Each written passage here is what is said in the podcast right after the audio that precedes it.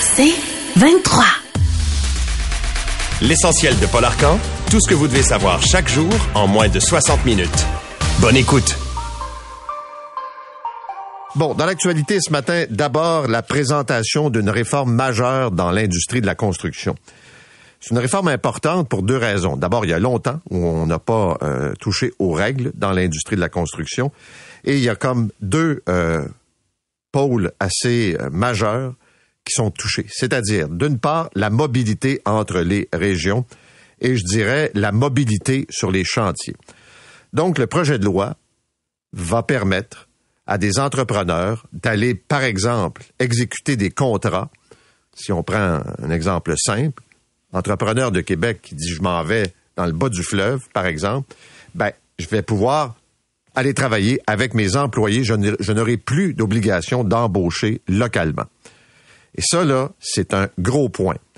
Et je me souviens à l'époque, on avait instauré cette mesure-là pour protéger les emplois régionaux, en disant que c'est pas vrai que des travailleurs de Montréal ou de Québec vont débarquer dans notre région, puis que nous, on travaille pas, puis eux viennent travailler.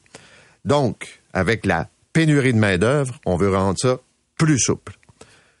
L'autre élément important, c'est de permettre à un certain nombre de travailleurs d'élargir leur champ d'action et d'en faire un peu plus. Il n'y a pas de métiers qui disparaissent parce qu'on a décidé de les fusionner, mais on permet, dans certains cas, à des tireurs de joints de, faire, par exemple, d'autres types de, travaux pour améliorer la productivité. Puis ultimement, on pense que ça va coûter moins cher. Euh, est-ce que c'est normal qu'il y ait X travailleurs pour installer une fenêtre ou une porte, au total? C'est sûr que du côté syndical, la réaction était prévisible et on l'entend depuis hier en disant que c'est pas vrai qu'on va laisser partir les emplois en région. Euh, c'est pas vrai qu'on va euh, commencer à faire n'importe quoi sur les chantiers. Je vais recevoir le ministre du Travail tantôt et le directeur de la FTQ Construction pour euh, discuter de ça. Mais c'est une réforme qui va être contestée. Puis on sait que dans le monde de la construction, ça peut brasser. Euh, et il manque des travailleurs. Ça arrive alors que Québec a créé ce programme de formation accélérée qui est, à mon humble avis, euh, intéressant, mais aussi avec des lacunes. Je me mets pas dans la tête qu'on donne 750 dollars par semaine à des gens pour suivre un cours, tout en n'ayant pas la garantie qu'ils vont aller combler les postes vacants sur les chantiers de construction. Et depuis euh, plus d'une semaine, il y a des, étudiants qui m'écrivent, des profs qui donnent ces formations accélérées et qui me parlent du profil de la classe. Oui, il y en a qui sont des jeunes qui ont décidé de prendre cette formation puis qui vont aller euh, travailler euh, dans la construction, mais il y en a d'autres que ça n'a absolument rien à voir. Si on le fait avec les préposés aux bénéficiaires, je pense pas que ça soit bureaucratique et lourd de dire je te paye, je te forme et tu vas aller euh, travailler pendant un certain temps euh, sur les chantiers de construction du Québec. Alors, on va faire le point un petit peu plus tard ce matin dans l'émission. L'autre chose, c'est le premier ministre Legault, hier, qui a dit terminer pour la CAQ le financement populaire.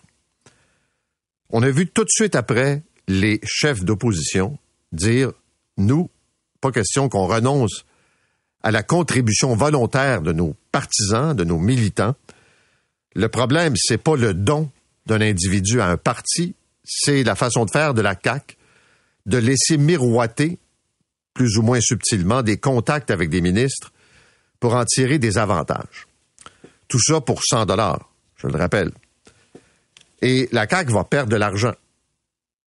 Doit renoncer, M. Legault a parlé d'un million. Et on sait qu'on finance selon le nombre de votes reçus lors d'une élection. Et pour le Parti québécois, euh, le financement populaire est important. Et euh, Québec solidaire, même chose. Donc, ils disent, on ne devrait pas toucher à ça.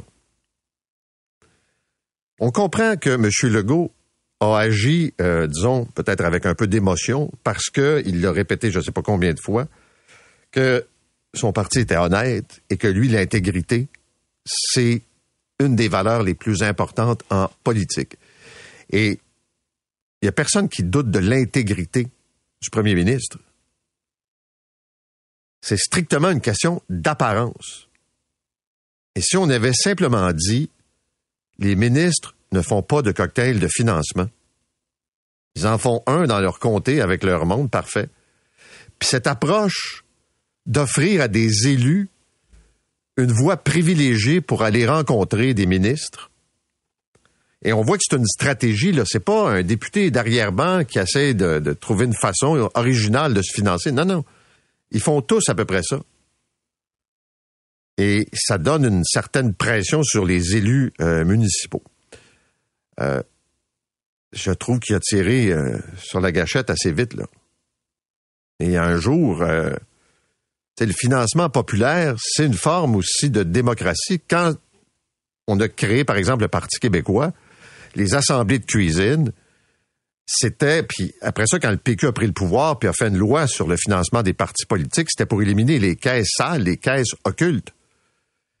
Et ça a été une des contributions importantes dans le processus démocratique euh, du Parti québécois sous René Lévesque. Puis après ça, il y a eu ces réformes après la commission Charbonneau. Mais là, tout ça est en train de glisser dans la perception.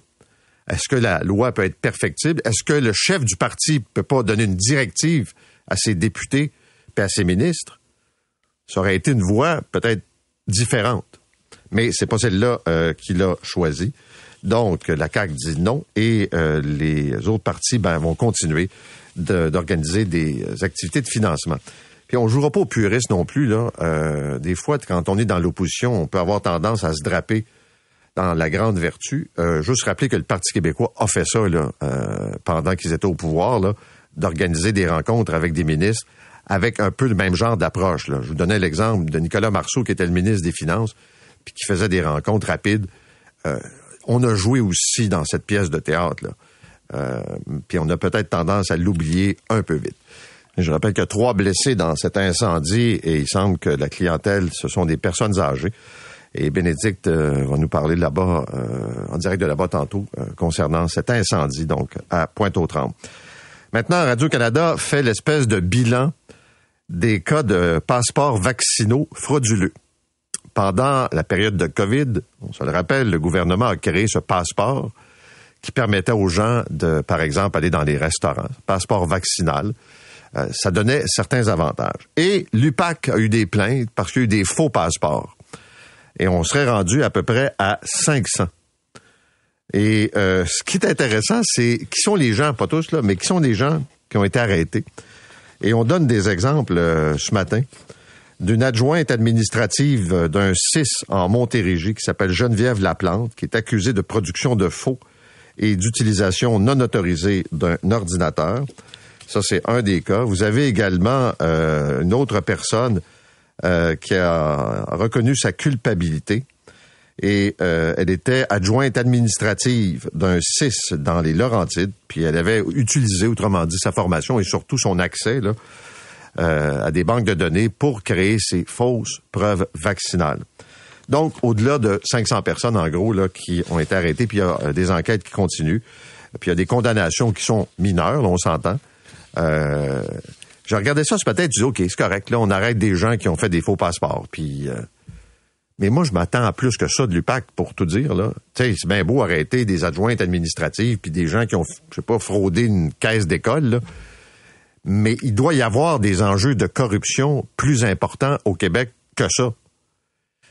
Et je rappelle rapidement un constat. Ce sont des enquêtes interminables.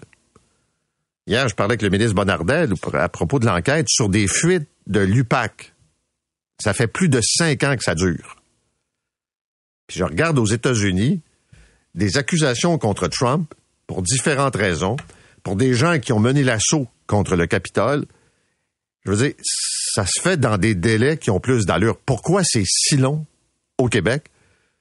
Et dans bien des cas, ça n'aboutit pas. Est-ce que nous avons des lois qui protègent les bandits en cravate? Peut-être. Il y a beaucoup de dirigeants d'organismes publics de surveillance qui le pensent qui le disent un peu. Je me rappelle que le commissaire à l'UPAC disait que les lois étaient, euh, disons, euh, donnaient beaucoup de contraintes aux enquêteurs et qu'il euh, y a une réforme qui s'impose. Mais en tout cas, ils sont en train de regarder ça. Puis puisqu'on parle de fraude, Il faut faire attention au Journal de Montréal qui nous signale ce matin qu'il y a des gens qui vont sur les réseaux sociaux, puis ça c'est prévisible, pour offrir des faux billets pour Taylor Swift, qui s'en vient, vous le savez, au Canada. Sa tournée, là, je pense que c'est l'automne prochain. Toronto-Vancouver, pas Montréal, mais Toronto et Vancouver. Puis deux, trois mises en garde. D'abord, quand ça paraît bizarre, juste la structure euh, de la page web ou du message que vous recevez. Puis l'autre indication, regardez le prix de vente sur des sites officiels de revente. Puis quand c'est nettement en bas de ça, ben dites-vous que c'est quelqu'un qui a pas de billet puis qui veut simplement euh, vous arnaquer.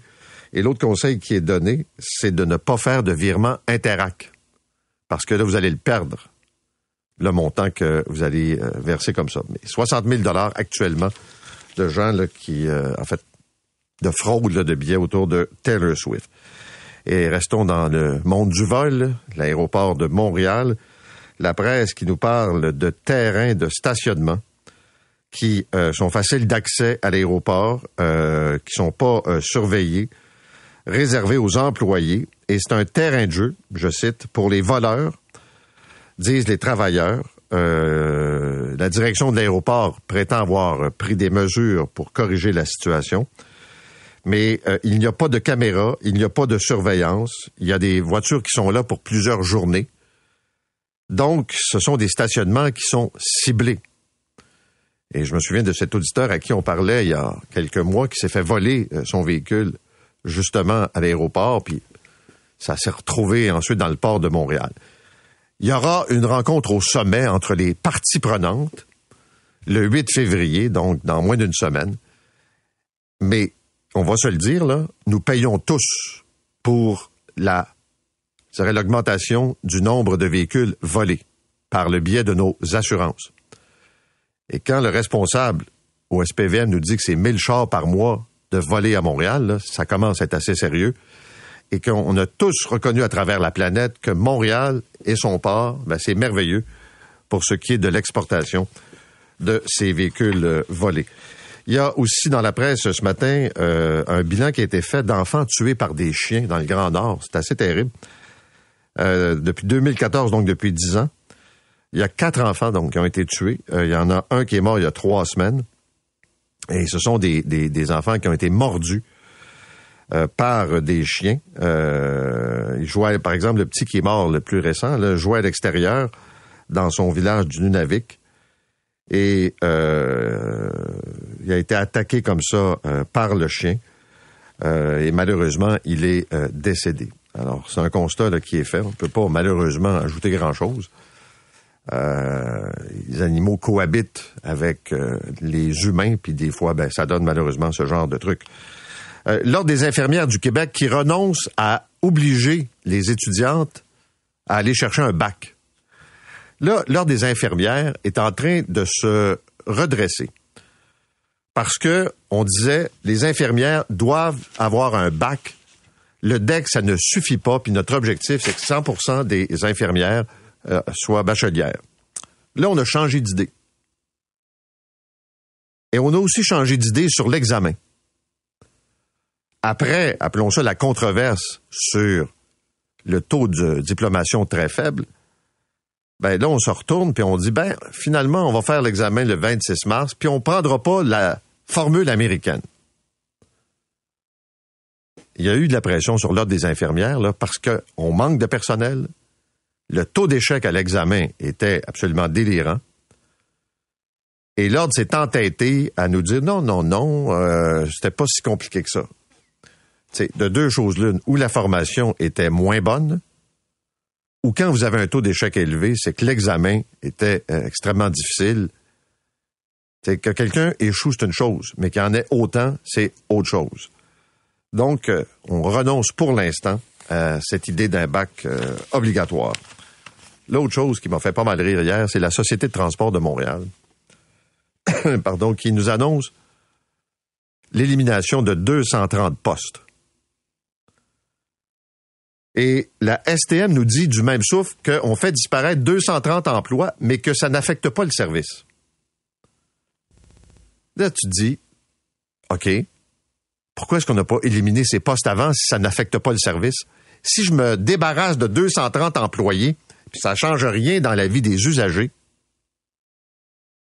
ou c'est un mensonge, ou ces postes-là auraient dû être éliminés bien avant. Puis là, on nous dit, oui, mais il y a déjà des postes vacants, là. C'est un show de boucan de la STM, encore une fois, pour nous dire, puis c'est vrai qu'il y a des enjeux là de financement. Puis là, c'est la contribution. Mais moi, je suis le ministre des Transports ou la ministre des Transports, puis t'entends la STM te dire le plus sérieusement du monde, ça n'affecte pas la qualité du service. Ben, je l'appelle, puis je dis à Mme Léonard, ben, continuez. Vous êtes dans la bonne direction. Je vous donnerai pas de l'argent comme ça facilement. C'est assez, assez bizarre. On va recevoir le patron de Nordvolt pour l'Amérique concernant évidemment le projet de McMasterville. En gros, il n'a pas l'air à comprendre pourquoi il y a une réaction hostile. Et il défend son projet en disant, écoutez, la réalité, c'est que c'est un terrain qui était un terrain industriel pendant des années. Il se passait rien là. Nous, on s'en vient avec des batteries. Et on va aider à sortir des énergies euh, fossiles on va améliorer l'environnement. Comprends pas pourquoi les écolos s'énervent tant que ça. Donc, il sera avec nous un petit peu plus tard euh, ce matin dans l'émission. Et puis, je termine avec euh, deux nouvelles. D'abord, il y a François-Philippe Champagne, le ministre de l'Innovation, qui va euh, sans doute apprécier de voir le président Joe Biden, qui est en campagne électorale, attaquer les grandes bannières de l'alimentation et les compagnies de production. Il a fait une sortie en disant les Américains paient beaucoup trop cher. Il manque de compétition.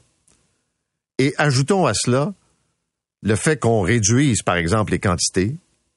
Il y a différentes stratégies qui font que l'Américain trouve que son panier d'épicerie lui coûte beaucoup trop cher. C'est plus cher ici que là-bas, en passant.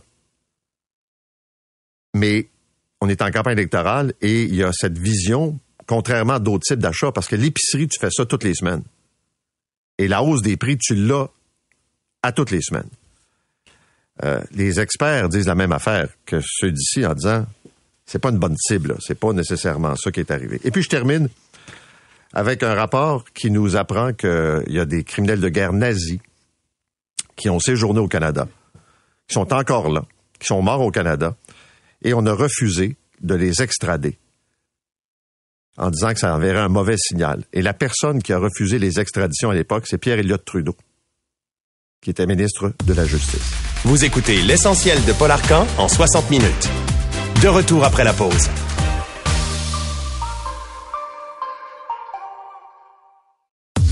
L'essentiel de Paul Arcan. Importante réforme dans l'industrie de la construction. Le ministre Jean Boulet a présenté son projet de loi qui est marqué par la notion de mobilité, mobilité entre les régions et mobilité sur les chantiers. Il est avec nous ce matin. Monsieur Boulay, bonjour. Oui, bonjour, Monsieur Arcan. Comment allez-vous? Très bien, vous-même. Oui, merci. Euh, on va prendre les deux thèmes principaux. La mobilité d'abord euh, entre les régions.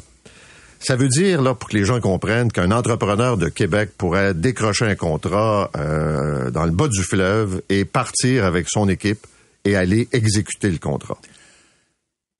Oui, ben les travailleurs dont il a besoin pour euh, faire le chantier de la manière la plus efficace possible, il pourrait le faire, mais il y a des limites là. Mais il y a actuellement 57% des travailleurs de la construction qui sont mobiles.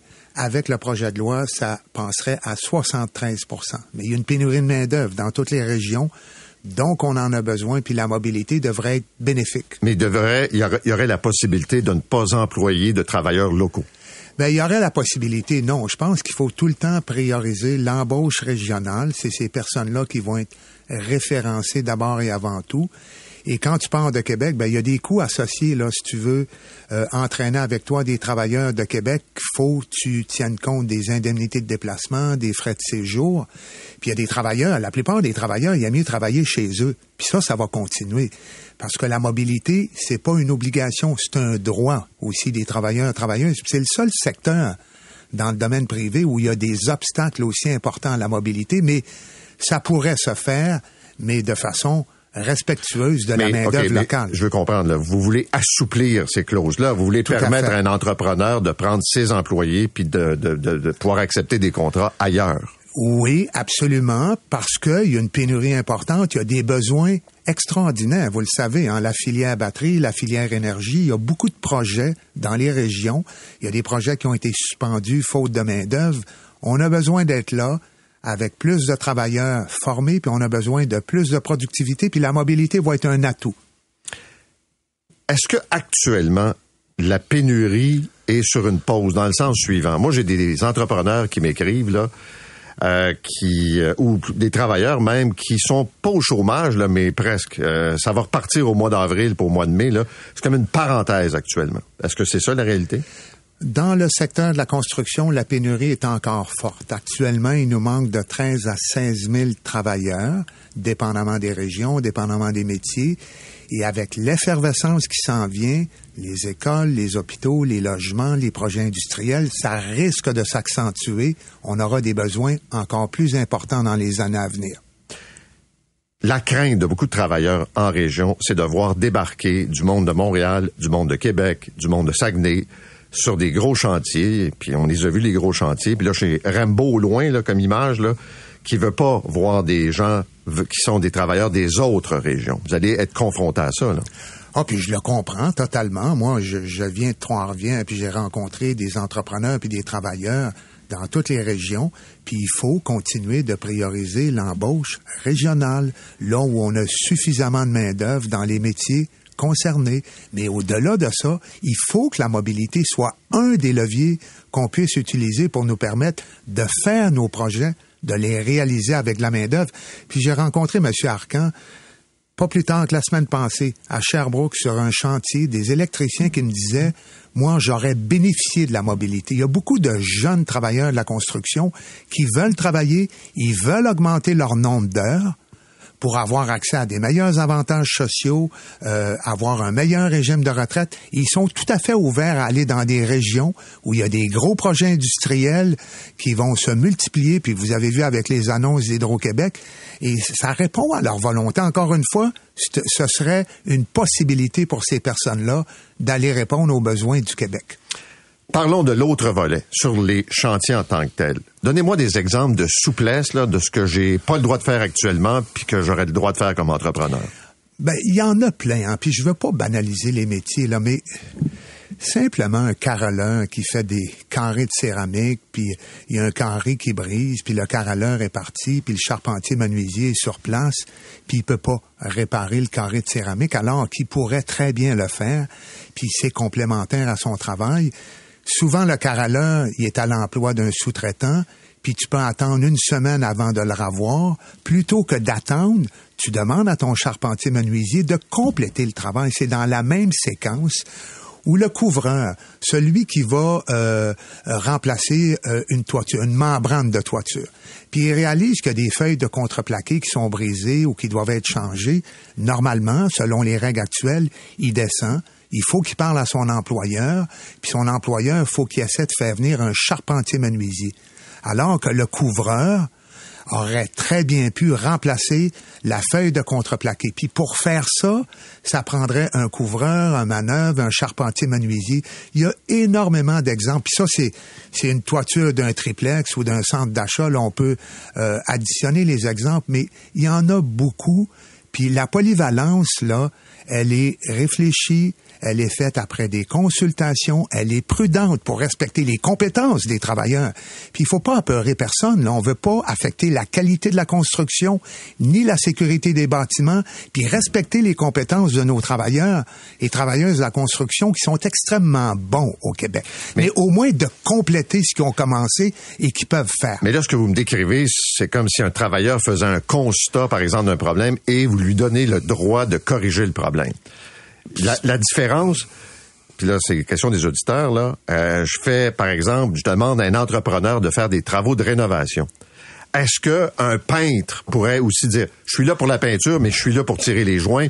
autrement dit, là, un employé qui serait multitâche. Euh, un employé qui serait multitâche, si c'est dans sa même séquence de travail, puis c'est pas des affaires de longue durée, puis que ça permet de faire avancer, puis de terminer un travail, il pourrait le faire. Mais encore une fois, il faut que ce soit en lien avec les tâches de son métier. Puis il y a des métiers d'ailleurs qui sont exclus de la polyvalence, comme les électriciens, les tuyauteurs, les grutiers, les mécaniciens d'ascenseur, parce que il y a des enjeux de sécurité extrêmement importants. On a tenu compte d'un ensemble de critères pour s'assurer que la polyvalence soit mesurée, puis que ça soit pas un bar ouvert. Ça va être compliqué à gérer, tout ça. Ben, moi, j'ai-tu le droit, j'ai pas le droit, il est ici pour 8 heures, il est... Euh, Mais l'assignation des tâches, là, c'est un des éléments cardinaux d'un droit de direction. Tu sais, l'entrepreneur, il veut que ce soit bien fait, il veut utiliser les bons travailleurs. Malheureusement, la rigidité entre les 25 métiers l'empêche des fois de compléter, de finir, alors que les travailleurs et travailleuses, ils seraient capables de le faire. Et moi, je me fie au bon jugement, puis ça se fait dans plein d'autres secteurs où tu peux faire du travail connexe ou des tâches complémentaires.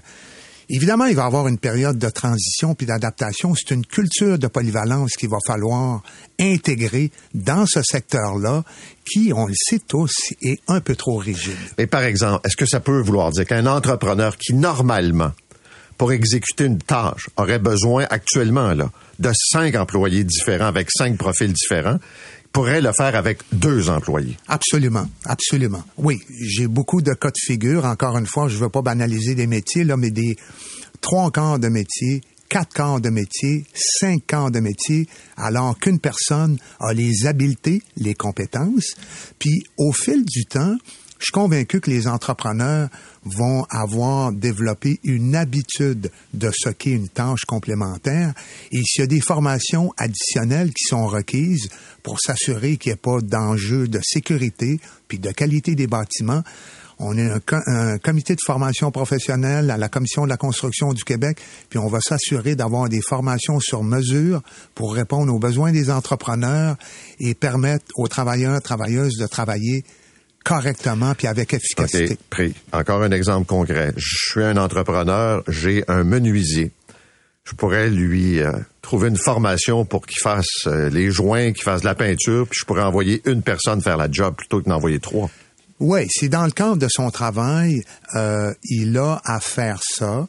Puis encore une fois, je le répète, faut pas que ce soit systématique. Là, faut que ce soit. Mais pourquoi ce serait pas systématique? Ben, écoutez, il va falloir s'adapter à la réalité puis aux besoins des entrepreneurs. Mais si un charpentier menuisier dans une journée a à faire ça, qu'il a les habiletés, les compétences ou qu'il a besoin d'une formation complémentaire, je vous dis oui. À votre question, je réponds oui. En même temps, je veux y aller modérément, puis je veux m'assurer que cette nouvelle façon de faire-là, elle soit appliquée correctement. Au point de départ, vous auriez souhaité aller plus loin que ce que sur la table. Ben, en matière de polyvalence, si ça avait été trop large, il y aurait eu des risques sur la qualité de la construction, la sécurité des bâtiments, parce que c'est un enjeu important, vous le savez, au Québec, puis particulièrement à Montréal, on a eu des problématiques, puis la santé et sécurité des travailleurs et travailleuses. c'est une polyvalence modérée, mais qui va nous permettre de sauver des délais et des coûts. Parce que il y a des études qui démontrent que le nombre d'heures de travail qu'on sauverait avec la polyvalence, avec des critères similaires à ceux que nous avons dans le projet de loi, c'est énorme en termes d'heures que nous sauverions et donc euh, des délais, on évite des suspensions, euh, on réduit les coûts et ça, c'est au bénéfice, encore une fois, de notre capacité de construire pour répondre aux besoins. Ce que vous dites aux Québécois, c'est que ça va coûter moins cher, construire et rénover. Ah moi, je suis convaincu que si la culture de polyvalence s'intègre bien, ça va réduire les délais, diminuer les coûts, puis ça va nous permettre de construire plus, être plus productif au Québec. Puis vous le savez qu'on a un écart de productivité avec le reste du Canada, et ça, je suis convaincu qu'on va le réduire. Allons-y étape par étape. Je reviens, on s'en est parlé la semaine passée, là, de la formation accélérée pour la main-d'œuvre. Ouais. Tous les jours, j'ai des témoignages de formateurs qui donnent des cours avec des étudiants qui sont, dans le fond, souvent des travailleurs actifs de la construction qui sont venus chercher une autre spécialité, euh, qui donc ont quitté des entrepreneurs pour une période temporaire, d'autres qui n'ont pas l'intention du tout d'aller travailler. Je sais pas au final, ça sera quoi le pourcentage, mais je vous repose la question, est-ce qu'il n'y aurait pas été préférable de dire, ça, on vous paye, vous allez au moins venir travailler sur les chantiers pendant X nombre de semaines? Moi, je suis assez d'accord avec ça. On fait une formation accélérée. On fait ça rapidement pour répondre à des besoins urgents dans cinq métiers spécifiques. Et là, j'ai demandé à la Commission de la construction du Québec de travailler avec le ministère de l'Éducation. C'est ce qu'ils font actuellement pour qu'on accompagne les étudiants et étudiantes pour favoriser leur intégration dans le secteur de la construction. Je sais qu'il y en a déjà beaucoup, puis ça, on en parle peu, qui ont des offres d'embauche il y a des partenariats entre des entreprises de la construction puis des associations patronales et des centres de formation professionnelle pour s'assurer de recruter et d'intégrer ces personnes-là. Puis tous les programmes de formation puis de requalification auxquels j'ai participé, il n'y avait pas nécessairement d'obligation. Là, on est dans le secteur privé. Là, en construction, là, tu peux travailler une semaine à quelque part, euh, deux semaines ailleurs. C'eût été extrêmement difficile au plan administratif de gérer ça. Et nos taux d'embauche pour nos programmes antérieurs sont extrêmement élevés, puis nos taux de rétention sont de 85 à 90 comme les associations puis les entrepreneurs le disent, la vaste majorité, ils vont venir avec nous autres. C'est des jobs rémunérés, euh, de bien rémunérés, avec un bel environnement de travail. Puis la vaste majorité, je le répète, puis je répète un membre de l'Association de la construction du Québec, un vice-président en relations publiques, qui disait, ceux qui n'ont pas l'intention de travailler dans le secteur de la construction, cédez votre place on fait pas ça pour ces personnes-là. Non, je comprends, mais, ils vont, il va, vous, il va s'en échapper, M. Arcan. Non, mais vous les payez, puis moi, je veux, j'ai des duplex, puis je veux être capable de faire les travaux moi-même. Vous me payez une formation, puis je suis pas obligé pas en tout d'aller travailler. Maintenant, avec ce que je viens de vous mentionner, on va les accompagner, puis moi, je veux m'assurer qu'on fasse un suivi, puis qu'on ait des mécanismes pour, pour s'assurer, pour les garder, ben oui. Dernière question, je sais que le temps file, vous avez d'autres rendez-vous. Faites-vous des cocktails de financement euh, avec ou est-ce qu'on vous invite euh, puis on met de la pression sur les maires pour venir euh, rencontrer Jean Boulet? Moi, Monsieur Arcan, je me déplace. Je suis responsable de certaines régions au Québec. Je rencontre les maires de façon statutaire. Je rencontre des associations, que ce soit au niveau social, économique. Et moi, je le fais parce que je suis un député, je suis un représentant de la population, puis je fais pas ça dans le cadre de cocktails de financement. Euh, absolument vous en, avez fait des cocktails de financement, je peux pas croire. Moi, je, c'est mon équipe qui sollicite. Euh, ils organisent des cocktails de financement strictement pour des raisons de financement, nullement pour faire du réseautage, nullement pour discuter de dossiers, absolument pas. C'est du saint militantisme, M. Arcand. Ça, je crois ça, là. Mais en même temps, je connais les humains un peu, là. J'ai une rencontre avec vous. Je vais vous parler de mes projets. Je suis un maire, là, puis vous êtes de la région, le ministre responsable de la région, là. On fait pas juste parler de la météo, on jase un peu des projets, puis euh, je vous dis pas que vous êtes achetable, là. Je suis en train de vous dire que dans des discussions, euh, Monsieur le ministre, on fait longtemps qu'on attend telle subvention, ça, ça arrive, ça? Moi, ça m'est pas arrivé personnellement, mais certainement que des personnes peuvent venir avec une intention de passer un message. Mais euh, je le répète, moi, je fais des rencontres, c'est préparé d'avance, il y a des ordres du jour. Puis quand tu fais de la politique, faut que tu sois disponible. Puis quand tu te déplaces, faut que tu rencontres les acteurs puis les partenaires clés qui sont intéressés au développement. Fait que vous, quand vous faites des cocktails de financement, vous dites aux gens, parlez-moi pas de vos problèmes, puis c'est pas le temps. Oh mon Dieu, quand il y a 60, 80, 100 personnes, je m'arrête pas pendant 10 minutes avec une personne pour discuter d'un dossier. Monsieur Boulay, merci d'être venu ce matin. Merci, bonne journée, Monsieur Arcan. Jean Boulay est le ministre du Travail. Vous écoutez l'essentiel de Paul Arcan en 60 minutes. De retour après la pause.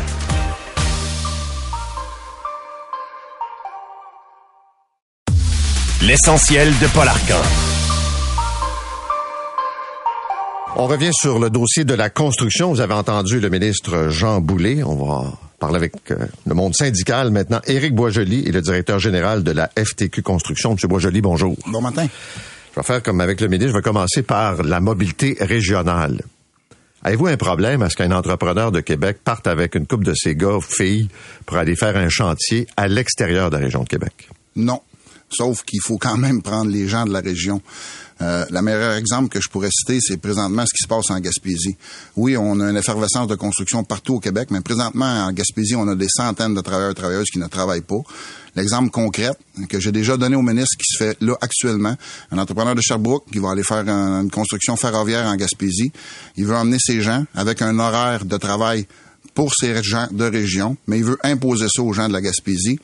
Puis la menace qu'ils font, c'est que si vous voulez pas vous plier à cet horaire-là, mais vous ne travaillerez pas sur mon chantier. La conciliation travail-famille, aujourd'hui, je pense qu'elle est importante. Puis les gens de région veulent s'occuper de leur famille. Ils veulent pas travailler 16 jours ou 14 jours en ligne, puis après ça avoir un 16 jours de congé. Quand on travaille dans notre région, on va avoir un horaire normal, à 40 heures, avoir les week-ends avec nos, nos femmes, nos enfants, euh, nos oncles, nos tantes. C'est ce qui se mais en vertu des règles actuelles, est-ce que l'employeur peut faire ça, imposer cet horaire de travail-là? Oui, parce que c'est un chantier du génie civil. OK si vous avez des travailleurs qui font rien, là, qui n'ont pas de job en Gaspésie, là, peut-être qu'ils peuvent aller travailler dans d'autres régions aussi. Très, très bonne question. Faudrait poser la question aux entrepreneurs. Pourquoi on les prend pas ailleurs? Parce qu'on dit que ça coûte trop cher les emmener, mais on va emmener les gens de nos régions ailleurs, en province. Non, mais attendez, c'est un non-sens, là. Non, mais c'est oui, c'est dur à comprendre, hein? Non, mais c'est parce que moi, je suis l'entrepreneur, là. OK, j'ai des coûts de rattacher, euh, euh, quand j'amène des gens. Faut que je les nourrisse, faut que je les héberge, euh, puis bon peut-être que je suis habitué de travailler avec eux autres, par exemple, puis peut-être que j'aime mieux travailler avec eux autres, puis la job va se faire plus vite, j'ai peut-être un avantage. Mais vos gars et filles en Gaspésie, là, ils ont juste à aller travailler sur d'autres chantiers s'ils n'ont pas de job à la maison. Ben, il y en a pas beaucoup en Gaspésie, c'est ça le problème. Puis je vous dis, l'employabilité, c'est pas nous qui l'a, c'est les, les c'est les contracteurs. Puis ils les embauchent pas, puis ils, les appellent pas. Puis la plateforme de référence qui est gérée par la commission de la construction, ils sont disponibles, ils sont là. Puis nos femmes, ils sont disponibles, puis on les prend pas les femmes non plus. Puis c'est pas nous autres qui les engagent, c'est les entrepreneurs. Fait qu'il y a un paquet de non-sens. La réforme de la loi, là, on était favorable à ça. C'est clair, là, je pense qu'on est en 2024. Mais là, il me semble qu'il y a une pénurie de main-d'œuvre. La misère à croire que quelqu'un en construction travaille pas. Mais ça existe encore aujourd'hui. Il n'y a pas de bien gros, là. Ben, il y en a dans des régions encore comme la Gaspésie. Euh, il y a des, ben, c'est sûr que le génie civil, vous l'avez dit tantôt avec le ministre, il y a un laps de temps qui, tu sais, l'hiver, il n'y a pas de construction, mais ces gens-là sont qualifiés dans des métiers autres, exemple l'asphalte, ainsi de suite. C'est sûr que les autres c'est, sont plus concentrés dans certains métiers. Mais il y a des régions administratives au Québec, il y a des, des gens qui ne travaillent pas dans différents métiers, qui ont des compétences puis des qualités aussi. On va prendre l'image classique, là. Rambo, il veut pas voir débarquer une plaque de Montréal dans son coin, là.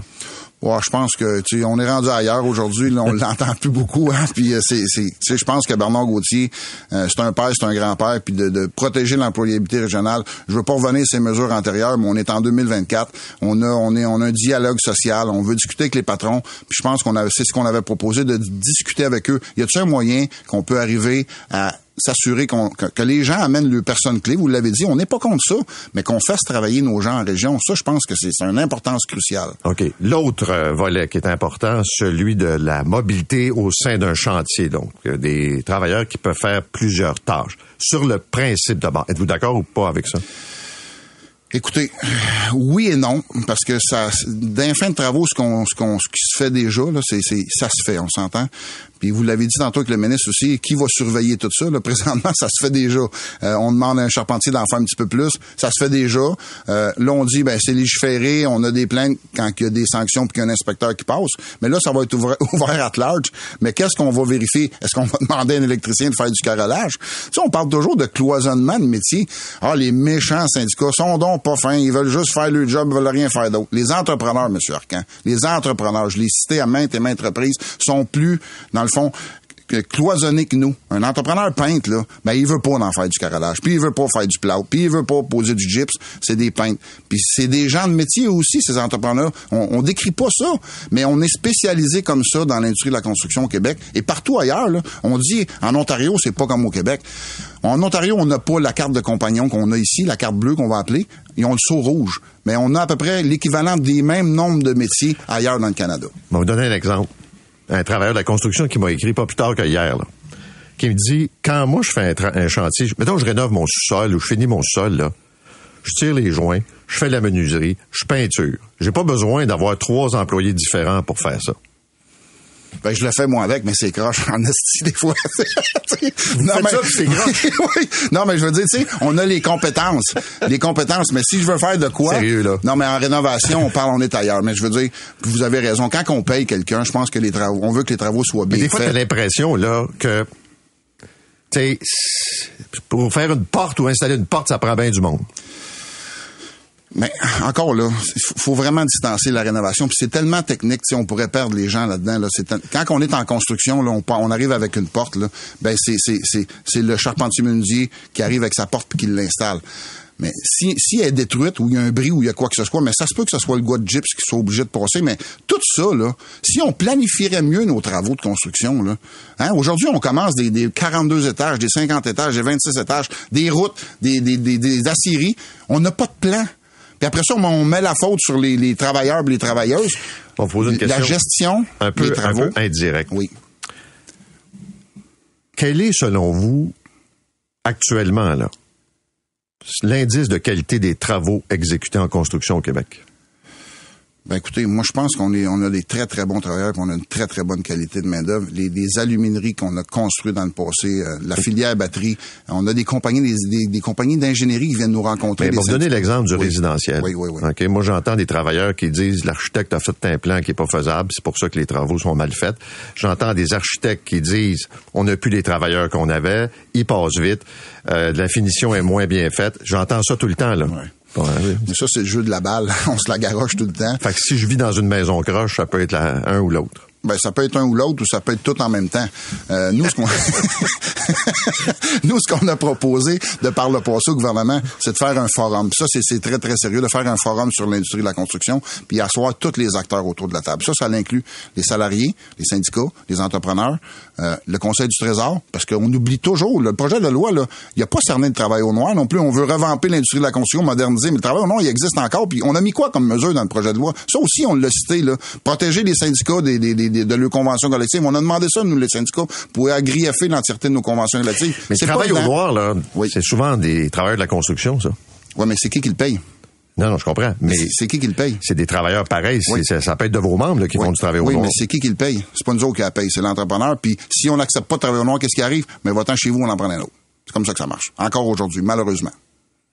Parce que, ben, moi, des entrepreneurs, ils me disent, si je le fais travailler puis je le paye pas en dessous de la table, il veut pas travailler. Encore là, c'est ça, un forum, on pourrait tout se descendre quatre yeux. Tabarouette, ça va être un sommet sur euh, l'industrie de la Ben, pourquoi construction. pas? Mais pourquoi pas un sommet sur l'industrie, mais qu'on se dise les vraies affaires. Moi, je suis pas gêné d'aller dire comment ça marche dans l'industrie de la construction. Je suis pas gêné du tout, du tout, du tout avec ce qu'on voit, ce qu'on entend. Tu sais, les menaces, l'intimidation, là, on le vit encore aujourd'hui, mais c'est les salariés, surtout les femmes dans l'industrie, là, vous poserez des sondages là, là-dessus, là, ils travaillent pas, nos femmes. 20 à 30% de moins d'heures travaillées que les hommes. Pourquoi? Parce qu'on ne veut pas les embaucher, puis on ne veut pas les faire travailler. C'est inacceptable aujourd'hui, là. Inacceptable en 2024. Les ça. femmes travaillent pas parce que les entrepreneurs en veulent pas. Ils en veulent pas. La plateforme de référence, la, la plateforme de référence de la, de la- de la commission de la construction là, a, a eu une plainte aux, euh, aux- aux normes euh, de la personne. Tu sais, puis c'est clair là, puis elle a été reconnue là. C'est clair. On, a, on, on va on va émettre des blâmes au placement syndical des femmes dans l'industrie. Puis c'est plus les syndicats qui le font, c'est la CCQ. Ça personne ne le sait, personne n'en parle. Puis on en a parlé aussi. Ça va être dans notre mémoire. Allez-vous vous battre contre le projet de loi? On va se battre intelligemment, Monsieur Arcan. On va se battre intelligemment, on va se battre avec le droit, on va se battre avec nos procureurs, puis on va se battre légalement pour préserver puis conserver les droits de nos salariés de l'industrie. La question que tout le monde se pose, quand un projet de loi majeur arrive, puis que là, on, comme vous dites, on va se battre intelligemment, là, pourrait-il y avoir des perturbations dans les chantiers au printemps? Non, on n'est pas là. Mais la prochaine ronde de négo s'en vient. Puis si on n'est pas entendu dans le projet de loi, mais il y a sûrement des choses qui vont être amenées aux négociations. Puis là, ben, on aura le droit de prendre les moyens nécessaires pour se faire entendre. M. Boisjoli, merci d'être venu ce Hey, matin. merci beaucoup. Bonne journée. Éric Boisjoli est le directeur général de la FTQ Construction. Vous écoutez l'essentiel de Paul Arcan en 60 minutes. Bonne écoute. On va parler maintenant de ce projet qui a soulevé euh, l'enthousiasme quand ça a été annoncé, Nordvolt à McMasterville sur la rive sud de Montréal. Et puis tranquillement, pas vite, il y a des groupes d'opposants qui se sont levés, des demandes en injonction qui ont été lancées. Et euh, c'est devenu un débat politique quand même important. Est-ce que le gouvernement aurait dû respecter davantage les processus d'évaluation d'impact environnemental? J'en parle ce matin avec Paolo Cerutti, qui est le président pour l'Amérique du Nord et cofondateur de Nordvolt. Monsieur Cerutti, bonjour. Bonjour. Euh, D'abord, je l'ai vu et entendu, euh, les entrevues que vous avez données. Vous avez l'air surpris de la réaction des groupes écologistes. Écoutez, euh, premièrement, on est content d'être au Québec. On est, euh, on n'a pas de regret d'être au Québec. Toutes les, euh, les raisons pour lesquelles on venait ici euh, restent vraies. Euh, l'accès à l'énergie, euh, l'accès aux, ressources, le, le- la, possibilité d'être pro- proche des marchés sont là. Euh, donc on est ancré ici et on va faire fonctionner ce qu'on a ici. Mais effectivement, euh, il y a euh, un mouvement qui nous a surpris, un mouvement qui finalement met un peu en avant un thème où, l'on est présenté comme étant pas les paladins de l'é- de l'écologie et, de l'environnement, alors que l'environnement est, dans l'ADN de la société. Euh, moi, j'ai créé cette société en 2016 avec mes associés, avec un but très précis qui était d'accélérer la sortie de cette société euh, de la dépendance aux énergies fossiles. On va, avec cette usine euh, en Montérégie, quand on sera à capacité maximale, sortir des routes un million de voitures à moteur thermique par an. Euh, c'est énorme, c'est énorme, c'est euh, 1,6% du parc produit euh, chaque année. Est-ce que le site de McMasterville a été le seul qui vous a été proposé, le seul que vous avez regardé? Oui. Alors nous sommes arrivés euh, très tard euh, au Québec dans le processus. On était euh, au départ euh, parti sur le choix entre euh, l'État de New York et, et l'État euh, du Michigan. Euh, François-Philippe Champagne, euh, et ça a été couvert dans un article euh, du Julien Arsenault dans la presse, euh, a appelé euh, euh, Peter Carlson, lui a dit viens voir le Québec. Euh, et nous sommes arrivés avec euh, un champ de contraintes. Un champ de contraintes qui était sur la nature du site, un champ de contraintes sur le temps, un champ de contraintes financier. Et quand on a euh, parlé euh, du site, euh, effectivement, le site de McMasterville et Saint-Basile-le-Grand était le seul dans la région de Montréal qui nous a été proposé et qui cochait plus ou moins toutes les cases qu'on avait. Est-ce que vous avez demandé au gouvernement qu'il n'y ait pas d'évaluation par le BAP, le bureau? Absolument pas. Absolument pas. Il y a eu, un- il existait depuis 2022 d'ailleurs. Il existe euh, un cadre réglementaire très clair pour euh, l'industrie chimique et dans l'industrie chimique la, la batterie, qui prévoit euh, dans quel cas il est euh, nécessaire de se soumettre en BAP et dans quel cas il n'est pas nécessaire de se soumettre en BAP. D'ailleurs, je vous le rappelle, euh, une partie du projet sera soumise au BAP. La partie de recyclage, qui est la, la troisième étape de notre chaîne valeur, sera soumise au BAP dès la phase 1 et l'intégralité de la phase 2 sera soumise au, au BAP. Est-ce que vous auriez accepté que l'ensemble du projet soit soumis à un BAP? Alors, quand je vous parlais euh, des, du champ de contraintes, nous sommes arrivés aussi avec une demande très claire qui était de pouvoir démarrer entre euh, 2026 et 2027. Euh, et ceci, euh, cette, cette vitesse-là est, une vitesse qui est dictée par, euh, par deux besoins. Euh, premièrement, il y a un besoin macro qui est euh, l'urgence climatique. Euh, on, a, euh, on en a un exemple euh, dans l'année 2023. Euh, vous vous souvenez des, feux de forêt qu'on a eus, des, euh, euh, des éboulements qu'il y a eu au printemps sur la côte nord. Hier, il faisait 3 degrés à Montérégie. Il y a une vraie urgence qui est planétaire. Mais il y a aussi une urgence qui est de caractère commercial. Si vous regardez tous les projets qu'il y a en ce moment en Amérique du Nord, qu'ils soient aux États-Unis ou qu'ils soient au Canada, ils sont tous dans une fenêtre de tir qui est entre 2025 et 2027. Si on rate cette fenêtre de tir-là, on laisse le champ ouvert aux Asiatiques euh, qui, eux, euh, ont accès à des réglementations aux États-Unis qui leur permettent d'atterrir dans, ce, euh, dans cette période-là. Et si on rate cette fenêtre, c'est entre 7 et 10 ans qu'on se prend. Euh, parce que les marchés seront affectés, parce que les clients euh, auront euh, déjà affecté leur, leur demande, et du coup l'entrée sur le marché et par conséquent les bénéfices que le Canada et le Québec peuvent en tirer ne seront pas. Est-ce que je comprends que s'il y a des obstacles au développement du projet, vous pourriez rapidement renoncer à vous installer au Québec et dire je vais aller ailleurs parce On que si est c'est trop long. là du tout. Mais est-ce que ça pourrait être ça éventuellement? Écoutez, nous, on, on travaille sur les fondamentaux et les fondamentaux qui nous ont conduits ici n'ont pas changé. Et, je le rappelle, c'est nous, on fait la batterie la plus verte au monde.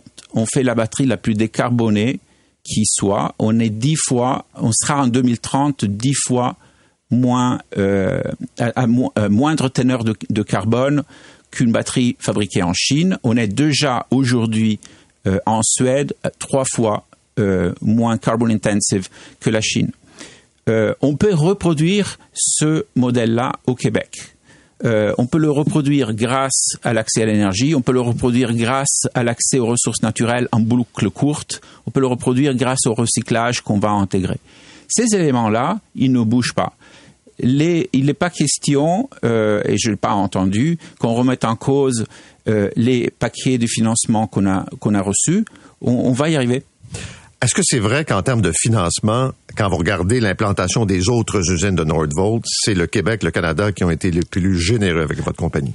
En valeur absolue, c'est correct.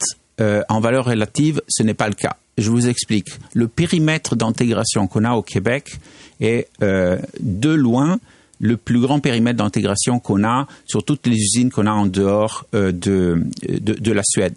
Euh, ici au Québec, on intègre l'ensemble de notre chaîne de valeur. On intègre la cathode, les cellules, le recyclage. Donc là où on a euh, au Québec un investissement de 7 milliards et demi à peu près, les deux gouvernements ensemble vont mettre à peu près 2 milliards et demi. Nous, on va mettre 5 milliards de notre propre. L'usine qu'on a en Allemagne, qui a une subvention de 900 millions d'euros, elle, elle va coûter 2,7 milliards d'euros. Euh, donc vous voyez, les ratios sont les mêmes, mais comme le périmètre est moindre en Allemagne, on a moins d'argent. Est-ce que Nordvolt fait des profits actuellement ou si vous affichez des pertes? Non, euh, Nordvolt ne fait pas de profit et pour être très clair, on va probablement pas faire de profit pendant quelques années encore, mais c'est dans la nature de la croissance de la société. Euh, Aujourd'hui, Nordvolt est, déjà est une entreprise très jeune. Euh, fondée en 2016 avec euh, un plan d'investissement qui est de plusieurs milliards par an. Donc encore pendant plusieurs années, nos euh, recettes ne vont pas compenser nos dépenses. Mais ceci, c'est by design. ça fait partie du business plan. Si vous regardez l'exemple de Tesla, Tesla a mis, je crois, entre 13 et 14 ans avant d'afficher euh, du profit. Euh, ils ont construit Fremont, ils ont construit euh, Gigafactory One, ils ont construit Austin, Texas, ils ont construit Shanghai. Et c'est à ce moment-là que les effets d'échelle ont commencé à apporter leurs fruits. Merci beaucoup d'être venu ce matin. Merci d'avoir reçu. Paolo Ceruti est le président pour l'Amérique du Nord et cofondateur de Nordvolt. Vous écoutez l'essentiel de Paul Arcan en 60 minutes. Bonne écoute. Fred, d'abord, tu nous présentes une suggestion de documentaire à regarder en fin de semaine. Parce que vous le savez, quotidiennement, je vous présente des tendances des réseaux sociaux, des influenceurs, des créateurs de contenu. Et pour une certaine génération, ça peut sembler flou. C'est pas clair cet univers parallèle-là parce que euh, ben, c'est normal aussi de pas tout comprendre et pas besoin d'être vieux pour ne pas tout saisir là, euh, par rapport aux modes sur les réseaux sociaux. Moi-même, j'ai 31 ans, puis euh, des fois, je suis un peu, je me trouve un peu vieux pour certains contenus qui se retrouvent sur les réseaux sociaux. Et à cet effet-là, il y a un documentaire qui est sorti sur Amazon Prime Video qui s'appelle Merci Internet. C'est français. C'est cinq épisodes de 40 minutes et c'est l'histoire de l'ascension fulgurante d'un YouTuber. C'est le plus populaire de France. Il s'appelle Squeezie, de son vrai nom Lucas Auchard, 28 ans. Il est suivi par plus de 18 millions de personnes sur sa chaîne YouTube. Le jeune homme a commencé au début des années 2010 là, et en se filmant, euh, jouait des jeux vidéo. Et malgré lui, il s'est bâti littéralement un empire. Il vaut plusieurs millions de dollars. Tout ça en filmant, bon, des jeux vidéo, des défis. Il fait de la musique, fait des, des concepts extravagants. Il remplit des stades. Il a même fait un format géant de Où est Charlie avec hmm. des milliers de personnes. Il est un, drôle. Un grand prix. C'est tout un phénomène. Et c'est un documentaire vraiment intéressant pour les parents qui comprennent pas pourquoi leur enfant tripe sur des gens qui sont inconnus pour eux. Et je l'ai dit, c'est un univers parallèle. Euh, dans le documentaire, il y a certaines longueurs. Le premier épisode des cinq, je vous le dis, ne vous fiez pas à ça parce qu'il est particulièrement pénible, mais je le recommande quand même aux parents euh, qui se sentent dépassés pour comprendre ce phénomène social-là et trop souvent snobé euh, parce qu'on regarde souvent les créateurs du web avec un certain mépris sans réaliser le travail qu'ils font. Euh, il y en a plusieurs qui travaillent très très fort et Squeezie en fait partie. On réglera pas la fin dans le monde, là, mais reste que c'est un portrait des ados de 2024 qui est très intéressant. Donc Squeezie, merci Internet sur Amazon Prime Video. Et enfin, est-ce que nous aurons un printemps hâtif ou tardif? Mon homonyme Fred, la mascotte la, ben, ben, c'est une mascotte en fait, mais c'est une vraie marmotte de Val d'Espoir en Gaspésie. C'est Fred Junior qui a pris euh, la place cette année après le décès de Fred Seigneur. Je vous rappelle jour pour jour, hein, il est décédé l'année passée à quelques minutes du verdict. Et j'ai suivi de près ce matin le verdict 2024. Ça devait avoir lieu à 6h30. Ça a finalement eu lieu à 7h15. C'était interminable, Paul, comme cérémonie. Les discours, la chambre de commerce, la première dame du village, les échevins, les commanditaires. Le les- doyen, la doyenne. Le doyen, la doyenne, le Uniprix qui commanditait. C'était épouvantablement long. Et on a fini par sortir une marmotte qui avait l'air écœurée d'être là. Euh, et beaucoup d'énergie. Voici le moment de ce que ça donnait. Un moment de silence, les amis. C'est un moment sérieux. Je peux pas. Oh, Fred a l'air vigoureux ce matin. On va avoir un printemps hâtif. Vive la marmotte! Vive la nouvelle marmotte! Ah. Vive Fred! Printemps hâtif, et c'est pas juste Fred qui a prédit un printemps hâtif. Il y a Phil aux États-Unis, en Pennsylvanie, qui a le même verdict. Mais je vous le dis, allez voir la page Facebook du jour de la marmotte à Val d'Espoir pour revisionner cette séance-là. là. Puis il ventait, il avait l'air à faire froid. Il neigeait en plus. Il neigeait. Ouais. Ça avait l'air... euh, On comprend la marmotte de pas vouloir sortir. Ah, pauvre marmotte. Merci. C'est 23.